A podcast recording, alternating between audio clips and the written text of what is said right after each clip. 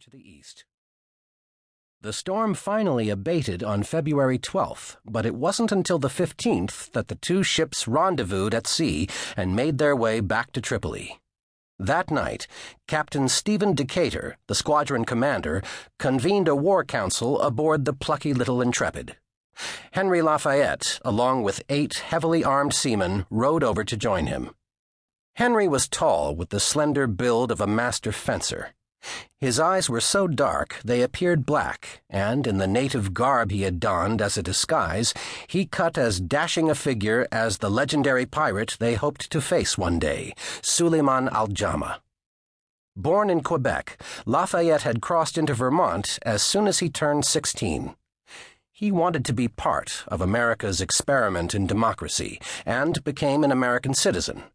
He joined the Navy after a decade working the timber schooners of Lake Champlain. At the council, it was decided that the Americans would attack Tripoli as soon as was practicable. Another night would pass before the winds picked up enough for the Intrepid to make her approach on Tripoli.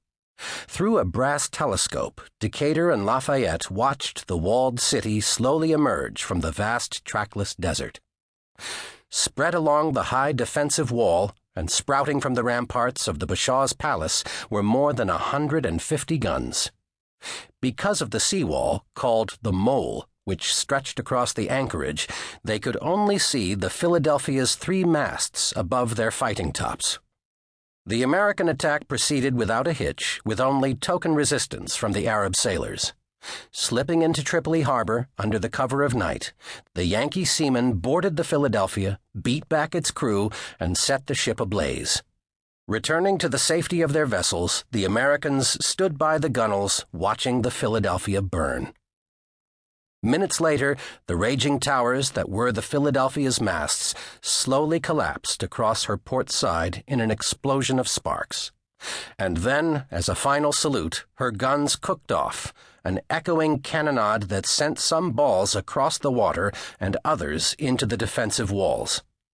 The men roared at her act of defiance against the Barbary pirates. "What now, Captain?" Lafayette asked. Decatur stared across the sea, not looking at Henry when he spoke. "This won't end tonight. I recognized one of the Corsairs in the harbor. It was Suleiman Al-Jama's. She's called the Sucker. You can bet your last penny that he's making ready to sail against us this very moment. The Bashaw won't take vengeance on our captured sailors for what we did tonight. They're too valuable to him, but Al-Jama will want revenge." "He was once a holy man, right?" "Up until a few years ago," Decatur agreed. "He was what the Muslims called an imam, kind of like a priest. Such was his hate for Christendom that he decided preaching wasn't enough, and he took up arms against any and all shipping not flying a Muslim flag." "I heard tell that he takes no prisoners." "I've heard the same. The Bashaw can't be too happy about that, since prisoners can be ransomed, but he holds little sway over Al-Jama. The Bashaw made a deal with the devil when he let Al-Jama stage out of Tripoli. I've also heard he has no end of volunteers to join him when he goes out on raiding parties. His men are suicidal in their devotion to him." "Your rank-and-file Barbary pirate sees what they are doing as a profession, a way to make a living. It is something they've been doing for generations. You saw tonight how most of them fled the Philadelphia as soon as we boarded. They weren't going to get themselves killed in a fight they couldn't win. But Al-Jama's followers are a different breed altogether. This is a holy calling for them. They even have a word for it, Jihad. They will fight to the death if it means they can take one more infidel with them." "Why do you think they hate us?" he asked. Decatur looked at him sharply. "Lieutenant Lafayette, they hate us because we exist.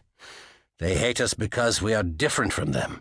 But most importantly, they hate us because they think they have the right to hate us."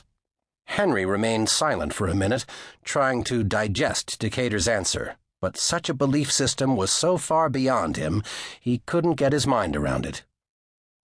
"What are your orders, Captain?" he finally asked.